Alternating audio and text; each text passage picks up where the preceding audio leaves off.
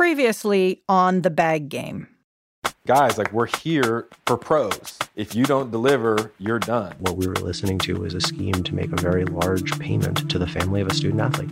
Everybody's in it, man. If this thing is dirty, we all got mud on us, man. All of us. Stations, this is ABC News back out on live two. This is the ABC signal from the press conference at the MC. Uh, Test. Test, test. It was noon on September 26, 2017. Lapel check. Lapel check.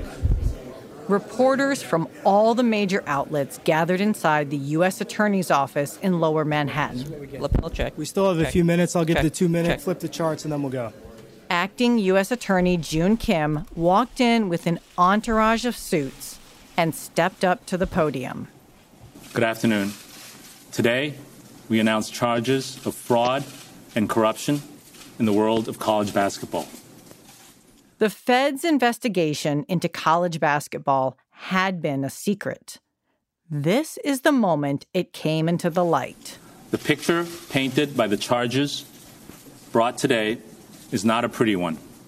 That afternoon, the feds announced the arrest of 10 people, including Christian Dawkins, the aspiring agent, Brad Augustine, the AAU program director, Merl Code, the Adidas consultant, and James Gatto, the Adidas executive. You've heard them all in this series. Also charged, one bespoke suit maker, one investment manager, and four assistant coaches from Division 1 schools. Coaches at some of the nation's top programs soliciting and accepting cash bribes. Managers and financial advisors circling blue chip prospects like coyotes.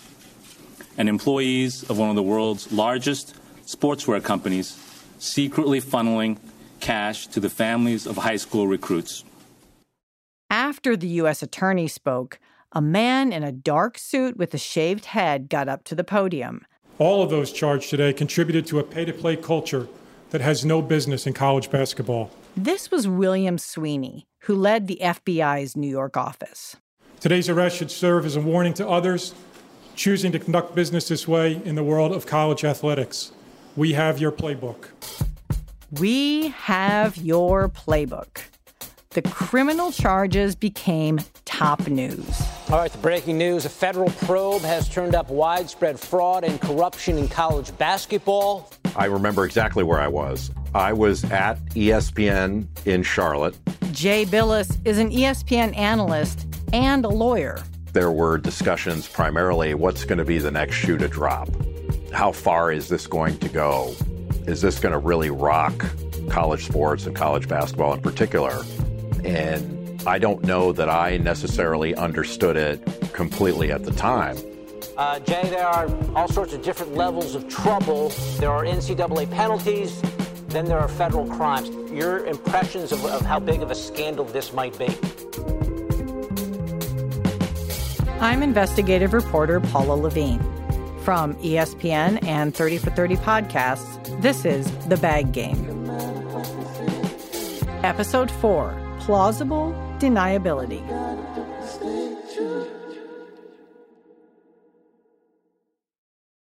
We've talked about how the bag game looked to players, their families, and coaches, and to investigators uncovering all this money changing hands.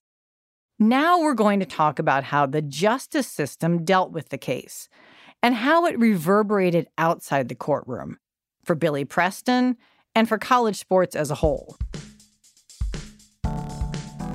For nine months after that press conference, the feds kept adding to their case new allegations against more schools and coaches. Meanwhile, some defendants negotiated plea deals, others headed to trial. The first of those trials started in October 2018, a year after the FBI made its first arrests. The feds decided to split the prosecution into two parts. They called one part the coach bribery scheme. Coaches at predominantly public universities were soliciting and receiving bribes. Ted Diskant led the prosecution. In return for using their influence over student athletes who played for them to introduce them to financial advisors and managers and the like. These were the cases against assistant coaches at Division 1 schools who got caught taking bribes from people like Christian Dawkins. It's what they caught Dawkins and Code doing when they paraded coaches through the Cosmo penthouse in Vegas, where Brad Augustine made promises about his star player and accepted a wad of cash for his influence. That's where the defendants met with Marty Blazer, the financial advisor turned informant, and his investors, who were really undercover agents. So that was the first part of the prosecution. The other part was called the Company One scheme. And here, Company One is lawyer speak for Adidas. In that case, the government alleged that Adidas executive James Gatto, Code, and Dawkins had paid athletes or the families of athletes like Billy Preston to attend Adidas sponsored universities. In early October, Gatto, Code, and Dawkins arrived at the imposing federal courthouse in lower Manhattan. The trial was expected to last for three weeks. Prosecutors prepared snippets of recorded conversations and wiretapped phone calls. Merl sent me back the 25 grand from Adidas. So it's on the books. It's not on the books. It's what it's actually for. You you don't have to give a fuck. You your world has no jurisdiction. Okay, mm-hmm. but people can lose their jobs. That's all I'm saying.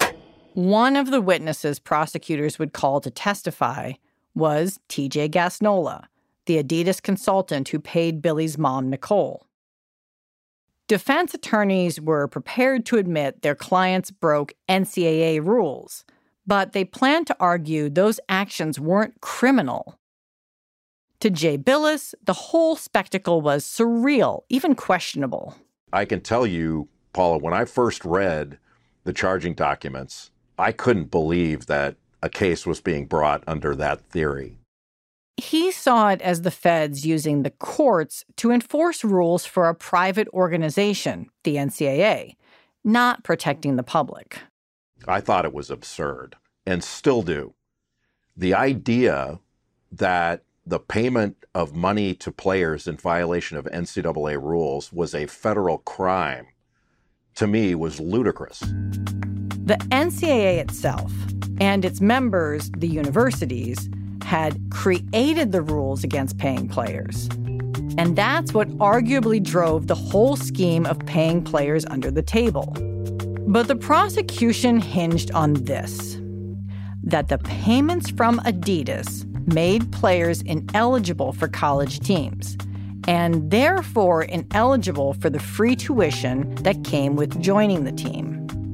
And the theory was that predominantly public universities um, had been defrauded because all of the universities were required by the NCAA to ask, as a condition of issuing the scholarship, whether or not the student athletes were eligible under NCAA rules, whether or not they had engaged in violations of NCAA rules. Diskant and his team of prosecutors argued that Gatto, Code, and Dawkins had made it impossible for the players to truthfully say to the universities that they were eligible for scholarships. The truthful answer to that question was no, these student athletes were not eligible, and they weren't eligible because of what the defendants had schemed to do. The players involved were recruits offered scholarships at Louisville, Miami, North Carolina State, and Billy Preston School, Kansas. And so showing that these scholarships were issued under false pretenses, that the universities as institutions would not have issued the scholarships had they known the truth, was essential. Did the universities know or not? To prove they didn't, the prosecution called compliance officers from the universities to testify including Kansas Senior Director of Compliance Jeff Smith. He took the stand in October 2018 and was questioned by Assistant U.S. Attorney Aline Flodr. This is read by actors here because recorders weren't allowed in court. As a result of the school deciding to join the NCAA, are there certain rules that the university is required to follow? Yes, there are. Do those rules include eligibility with respect to amateurism? Yes. What, generally speaking, does it mean to be an amateur? To be amateur, it means that a student athlete or prospective student athlete hasn't professionalized, that they haven't been paid for their athletics reputation. So the prosecutor asked, what happens if those rules aren't followed? Are there penalties that the University of Kansas could face if it was found to have allowed a player to compete who's ineligible? Yes. What are some of the penalties the university could face? There will be a vacation of records for the games that the athlete participated in, along with loss of revenue from those games. The NCAA could impose more penalties, such as recruiting penalties on the coaches, as well as fines to the university. If the players had violated the NCAA's rules, the universities could face fines. That was enough in the prosecution's theory to make the universities victims of fraud. The defense argued that the universities couldn't possibly be victims. After all, the defendants were delivering top players for the university's teams. The fans wanted those players, the coaches wanted those players, the athletic departments wanted those players. All Gatto and his co defendants were doing was satisfying a demand from the universities themselves. Here's defense attorney Mark Moore from the transcript talking about Adidas rep Merl Code. We submit that the evidence will show that Merl and the others in the industry knew that the players were paid at the request of schools and that the schools were willing to assume the risk that the NCAA might catch wise. But nobody in the industry was dumb enough to do this out in the open and wave a red flag in the face of the NCAA. And so while the government made a whole lot about Merl's comments, and there's a recorded comment where he talks about doing business in cash. I tell you that up front. While the government is going to make a whole lot about that, think about whether he was doing this to defraud the university or he was doing this to help the university and its basketball program. And that these transactions were designed to help the players and the schools avoid the scrutiny of the NCAA and not in any way to defraud the school. And what about the head coaches, the guys running these programs? The defense called on two to testify who were not implicated in the case Arizona's Sean Miller and LSU's Will Wade. They were expected to talk about how much head coaches knew about the bag game, but the judge in the case refused to allow them on the stand. I asked former prosecutor Andrew Goldstein why the government's case didn't implicate any head coaches. Part of the way that you prosecute cases is to find people who are, as you say, the middlemen. And if they accept responsibility for their actions and they become cooperators, they often cooperate up the chain. And you find criminal conduct by people at the top. Here, the investigation uncovered the wrongdoing that it did. Um, and it, I, I don't think that you can just assume that the people above any of the ones who were charged were involved. Um, if they were, if there was evidence that they were being directed to do this activity, you could expect that our office would have charged them. Based on the evidence prosecutors did have, the head coaches fell into a gray area of knowing and not knowing. Here's a meeting where Christian Dawkins and Merl Code explain the situation to undercover agents. They're talking about money they gave to the family of another basketball player, Brian Bowen, to play for coach Rick Pitino at Louisville. That right there, because of our relationship with these dudes, they'll have open dialogue. But but even when you ask Rick Pitino what happened to get Brian Bowen, I don't, I don't know. He, he doesn't know. Yeah, he, he probably does. He does know something. But he doesn't don't know, know everything. what really happened. so it's like sometimes plausible deniability. Plausible deniability. That was a phrase that came up over and over about whether coaches or staff higher up at the universities knew what was happening.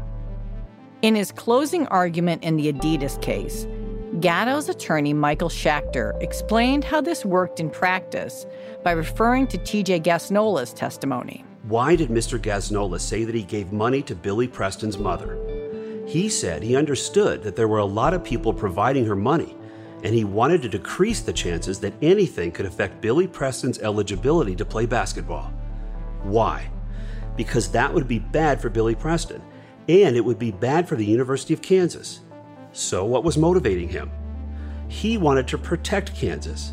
He was not acting with a specific intent to defraud Kansas. He was making this payment to protect Kansas from the NCAA.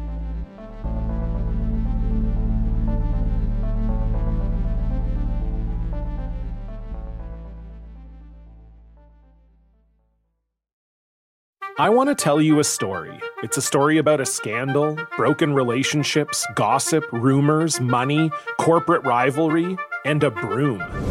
A performance enhancing broom. My name is John Cullen.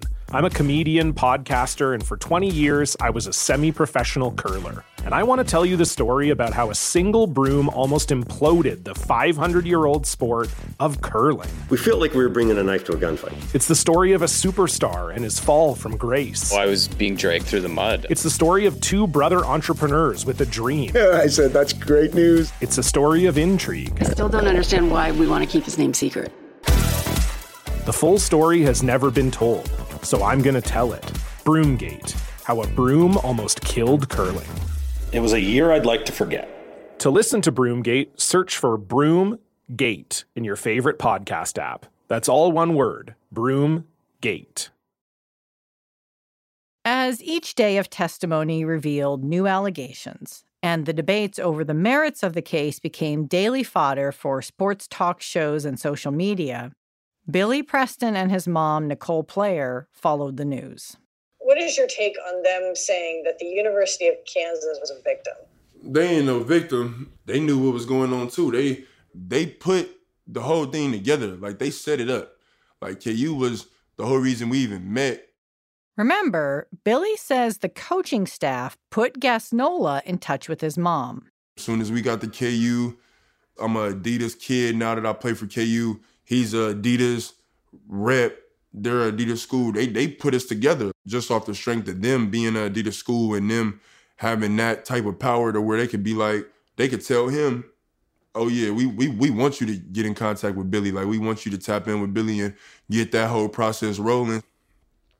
Yeah, that's the only thing I'm gonna say about that. KU wasn't no victim. You think the coaches at KU knew that Gassnola was was giving your mom or giving other people money? Yeah, yeah, yeah, yeah. yeah. I'm not, they they wasn't blind to that. They, they they weren't blind to that at all. Victim. If anybody was a victim, it was the family that Adidas preyed on. Here's Nichole Player, Billy's mom. We left the school and weathered the storm. And never one time did I come out and say we're victims.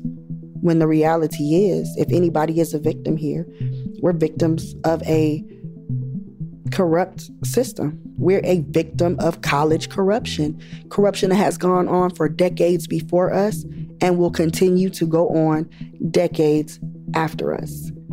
Billy and Nichole watched the case closely because they had a lot at stake. By the time Billy came back from Bosnia, Kansas and TJ Gassnola had shown up in documents filed with the court. That tied Billy and Nichole to the scandal. So Billy's name was again in the news for all the wrong reasons. When he just returned home from Bosnia to get ready for the NBA draft. He spent the month leading up to the draft doing workouts with different teams around the country. I'm literally living living in the airport. One day I'm in Boston, next two days I'm in Milwaukee, next two days I'm in Charlotte, next two days I'm in Atlanta. Like, yeah, I'm just flying everywhere. The NBA draft was held on June 21st, 2018. Billy was watching, surrounded by his family. Good evening, and welcome to the 2018 NBA Draft at Barclays Center. I had my family there watching the draft. Me, my mom's, my dad, my grandmother, a couple other people. Billy's high school coach, Steve Smith, was watching too. And he was fully expecting to see Billy's name come up. I mean, he handled that ball like a point guard. He could pass, he could score, he could shoot threes. I mean, he could, whew. and he, I mean, you could play him anywhere. Where do you think he would have been in the draft? Should have been a first round draft pick. I mean, I had a lot of guys play here and then go to college, and they end up being lottery picks, and he's as talented as they are. With the first pick in the 2018 NBA Draft, the Phoenix Suns select DeAndre Ayton. With the second pick in the 2018 and with the 15th pick in with the 2018 with the 57th pick in the 2018 2018 NBA draft, the Oklahoma City Two rounds go by and I, my name didn't get called not once out of the whole two rounds. How much impact do you think your draft stock was affected by what happened with Kansas and the investigation? It was impacted a lot. If I was able to play that whole year at KU, it would have been a whole different outcome. Former agent Matt Babcock agrees the draft would have gone differently if Billy had played in college.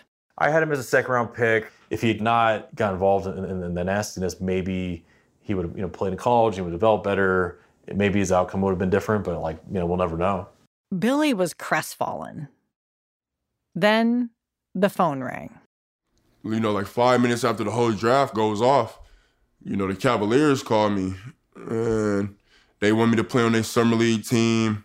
The NBA Summer League is where teams try out different roster combinations and where free agents like Billy can still land a spot. He got on the Cleveland Cavaliers G League team. There's Billy Preston stroke. He's lighting it up. Somebody needs to. Somebody, yeah. but they cut him after just a few months. By the end of 2018, Billy wasn't on any team, and it weighed on him. It did mess me up though. You know, just seeing everybody that I played with, you know, that year, my year, my class, they on the stage somewhere to where like I know I'm supposed to be. Yeah, I, I was depressed about it for for a while. Like I, I I just couldn't accept where I was at in life, knowing where I was supposed to be. Billy was living on his own for the first time. His grandmother let him stay in her empty house in Los Angeles while she prepared to sell it. Once she sold it, I didn't have nowhere to go. Not back home. I was basically staying on the streets. It got to some points to where like I couldn't even buy a meal. I couldn't even buy a meal for myself. Like nobody noticed. You know, like nobody noticed. This is just stuff that's, you know, really be going on in life that nobody would know. Nobody would see, you know, behind the scenes that it, this is real life though. Like somebody that was in my position and I didn't hit, you know, the the bottom of the bottom. When Kansas benched Billy, the federal investigation had been public for only a month and a half. Kansas hadn't been named yet, but the coaching staff knew the NCAA would be extra vigilant. They didn't want to take any chances after Billy's car accident started raising questions. That knocked Billy off his path to the NBA. The federal case upended Billy's life, even though he wasn't a target of the prosecution. What about the people who were prosecuted in the case?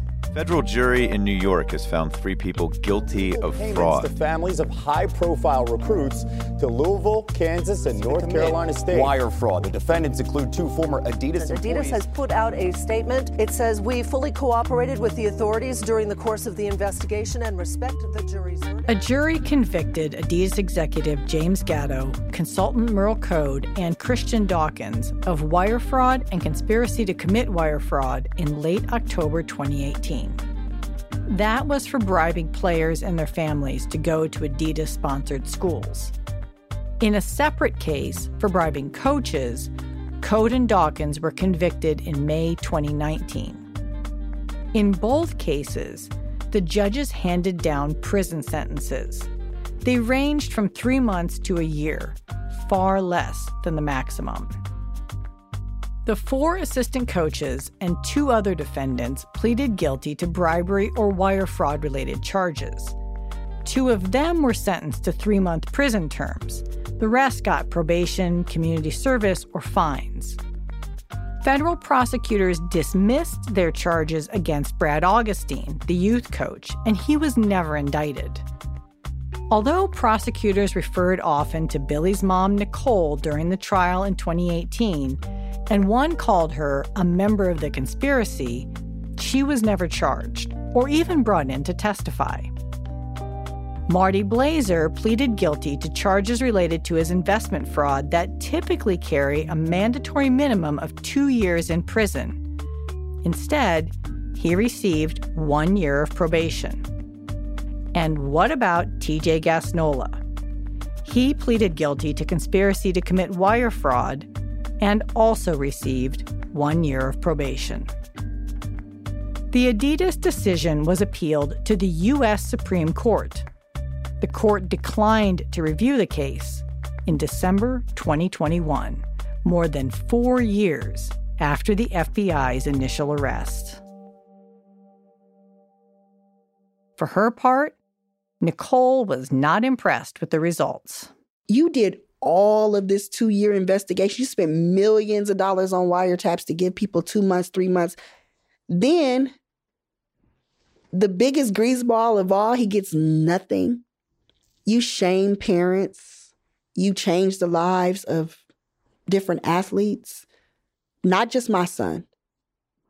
For what? What did you get out of it? What did you hope was going to happen? Because I can tell you right now, there's an eighth grader somewhere getting a bag. I could tell you right now, there's a senior somewhere being taken care of. The only thing they did was get a burner phone and stop doing stuff online. You didn't do anything but basically give them a recipe of what not to do or how to do it better. I think it was a complete shit show. I think it was a waste of time. I don't think there was anything illegal. I don't think that's anything the federal government should have ever been involved in. I just I saw a bunch of African American assistant coaches in handcuffs.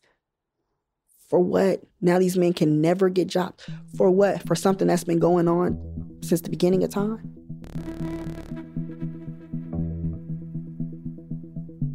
ESPN has made several requests with Kansas and Coach Self to talk about the case and the players it affected. They've all been denied. Because even though the federal case is over, the NCAA has spent more than five years on its own investigation, and Kansas says it won't comment until there's a final ruling. But I did get one chance to talk to Coach Self. We are now joined by Kansas coach Bill Self. Coach, welcome and your thoughts about the upcoming season. Every year, the Big 12 Conference kicks off their preseason with a two day press conference called Big 12 Media Days. In uh, October 2019, I went to my first Big 12 Media Days in Kansas City with ESPN's Myron Medcalf. Coaches went up to a podium in front of a packed room full of reporters. Most reporters asked questions about the upcoming season, injuries, rankings, all the usual stuff. But they tended to avoid controversy. Why upset the coaches and staff who control their access to players and games? Can we? Is it time? All right, all right, guys, have at it. When Self finally sat down and a crowd of reporters converged on him, Myron and I jumped in with questions about the investigation and about all the texts and phone calls between him and TJ Gassnola that came out at trial. How typical is that of a conversation that a head coach would have with a, a shoe company rep? Uh, I, I'll, I'll, I'll refrain from going into detail, but I don't. I, I will say this: I don't think it's unusual to have conversations with with uh, uh, people involving uh, grassroots basketball at all. That that that's that's something that that would occur uh, a lot at every place. Where do you draw the line in those conversations? Uh, the conversations, the, the, the thing that you're asking me is something that that that uh, uh, we're we're uh, strongly going to fight and defend. So uh, I'm not. I, I don't want to give an answer that that gives the appearance that I'm admitting to something that has taken place because uh, I don't believe the conversations were inappropriate. We asked Self if he worried about what would happen to him personally as the NCAA investigation continued. Our, our chancellor and our athletic director and, and our basketball program, we're, we're totally aligned. And, and, and the, the thing about it is, I feel totally confident. I feel 100% confident that I'm going to be the coach here for a long time.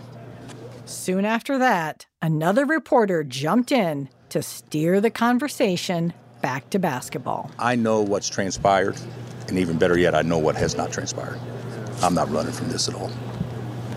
Devon, is there a level of concern or? Shea goes right back to basketball. That's that's good. That's good. Just, you said three or four days.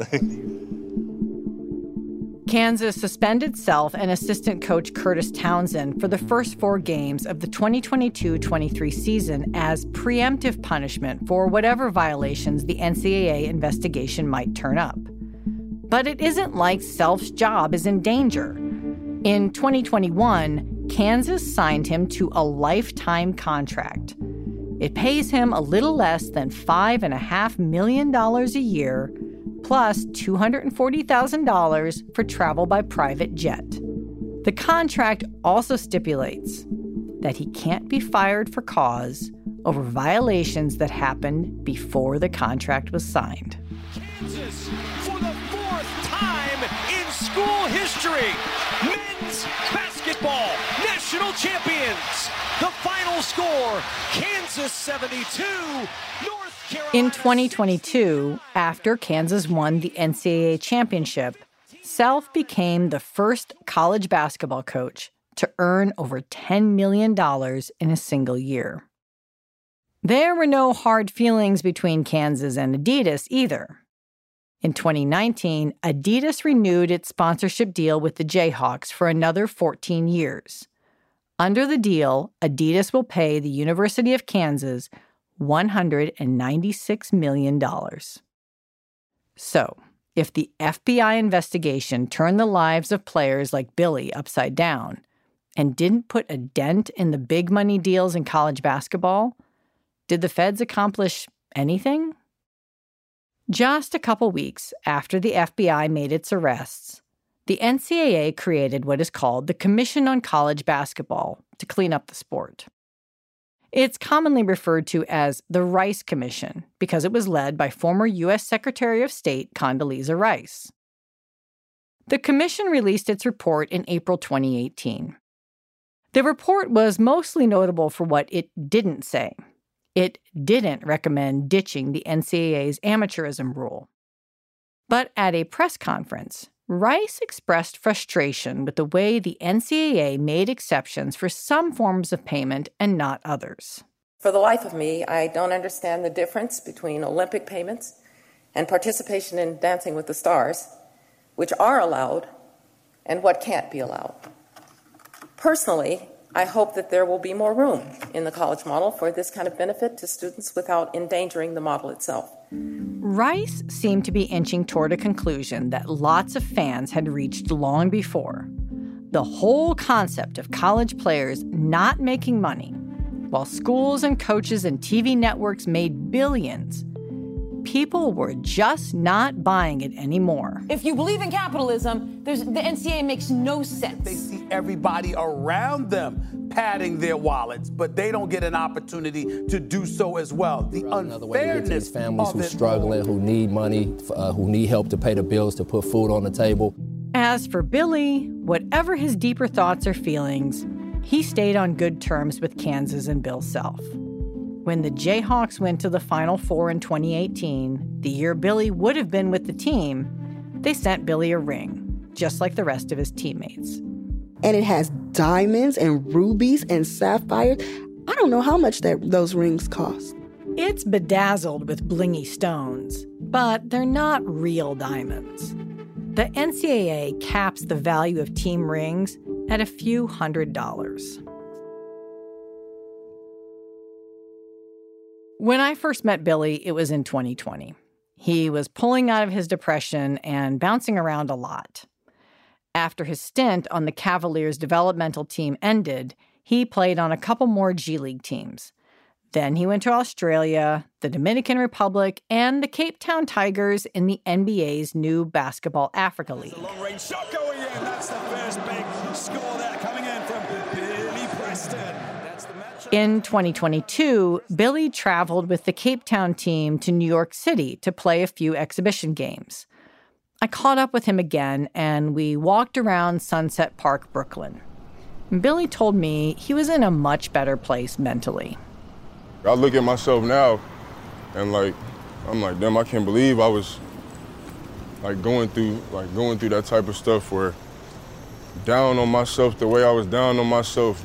Some days I wouldn't eat And I'm like, now I'm looking at it like, bro, you wasn't eating? That night, he played against a local team at a public park in Queens. Home team fans turned out to see the Lincoln Park elite play against the Tigers. The announcer at the game that night gave Billy a nickname based on his jersey number 23, Michael Jordan's number. Here we go. The Michael Jordan of Cape Town, number 23 with it. He spins behind the back, jump shot. What he got? Count it. Seven point game. At 24 years old, Billy expected to be playing sold out arenas, not a public park on a hot summer night. But his dream is still alive. What is the number one thing you want to do? To play in the NBA. That was always my goal from college, high school. That's always been my goal. That's still my main goal is to play in the NBA. Billy's competing for his spot in the NBA with guys just now coming out of college. And they are coming from a totally different world than Billy did. That's because in June 2021, a unanimous ruling by the U.S. Supreme Court struck down the NCAA limits on athlete compensation. In a blistering concurring opinion, Justice Brett Kavanaugh added that the sports traditions near and dear to alumni and others, quote, cannot justify the NCAA's decision to build a massive money raising enterprise on the backs of student athletes who are not fairly compensated. He really did. Kavanaugh brought the hammer down on the NCAA, and I think that that's the long term impact that has This is the end of the NCAA as we know it. The funeral hasn't happened yet. The last rites have not been uttered, but it's over for the NCAA. The Supreme Court Alston ruling didn't end the amateurism rule completely. It just allowed student athletes to receive education related benefits like computers or scholarships or grad school. But not long after the court's ruling, state laws started going into effect that took direct aim at amateurism. States like California started allowing college athletes to make money from endorsements and other deals based on their name, image, and likeness. And players can now get paid by shoe companies directly above the table for wearing their gear. In March 2022, Adidas created a program to pay athletes at every Division 1 school it sponsors. 50,000 college athletes could be eligible for the program.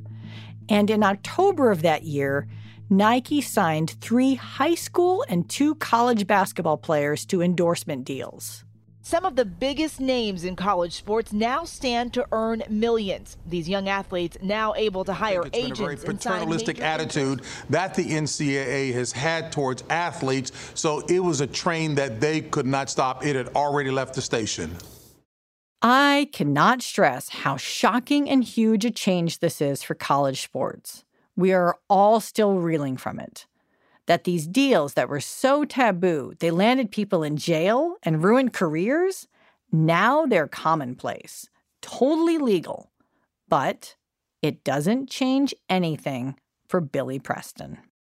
I guess if it were me, it would be the thing that would sort of stick with me is that all of this stuff that led to this is now perfectly okay. yep, it is. That's Billy's godmom, TK. All of these things, you know, kids can sign, they can sign deals. I think the only thing that Billy ever told me was like, man, I wish that was happening when I was playing. You know, kids had to suffer, coaches had to suffer. Just isn't fair and it wasn't right. And now anything goes. How does that work? but that's the truth right now today. Do you wish you wouldn't have taken the money? Uh, I mean, I wish, I wish I wouldn't have gotten into a car wreck. I wish uh, they, you know, never found out about us getting the money. That's what I wish. Uh, I don't, I don't never wish we didn't get the money because, like I said, family wise, life wise, we needed that money. Like it, it, it wasn't nothing we was just leeching off of. It wasn't like we was just trying to just take money when we had a whole bunch of money already. Like I'm I'm a I'm a all star. I'm a McDonald's All American and this and that, but you don't get paid for that. Like you're not getting paid for that. So you we still regular people with regular My mom's got a regular income. She's a regular person. So when that type of money comes to the table, we need that. So we've been struggling our whole lives.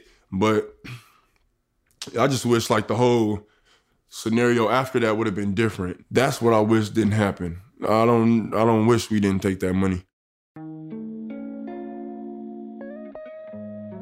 At 25, Billy still has NBA dreams, but it's a long shot. He has circled the globe trying to find his way back to the life he expected. His mother, Nichole, still lives in Dallas. She took a job as an airline customer service rep just so she could afford to travel to his games. I've thought a lot about why it's important to tell Billy's story now, now that the federal cases are over and the amateurism model is dead. It's because these athletes deserve accountability.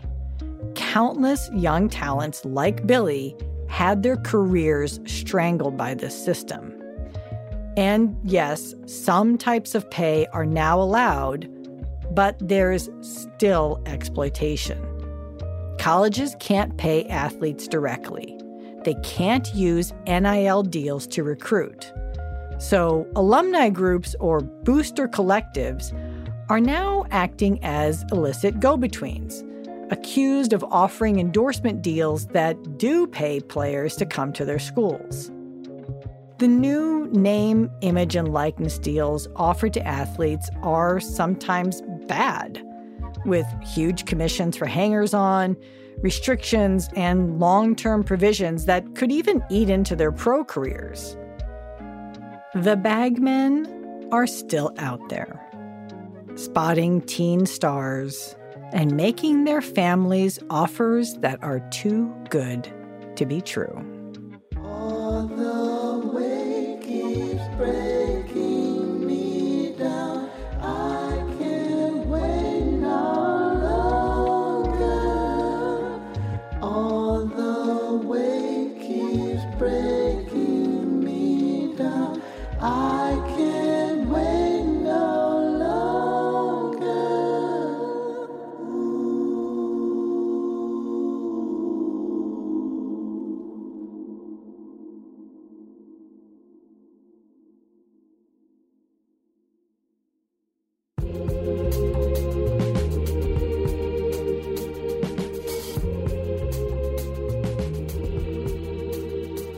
The Bag Game is based on reporting by me, Paula Lavigne, and ESPN reporter Mark Schlabach. Senior producer is Matt Frasica.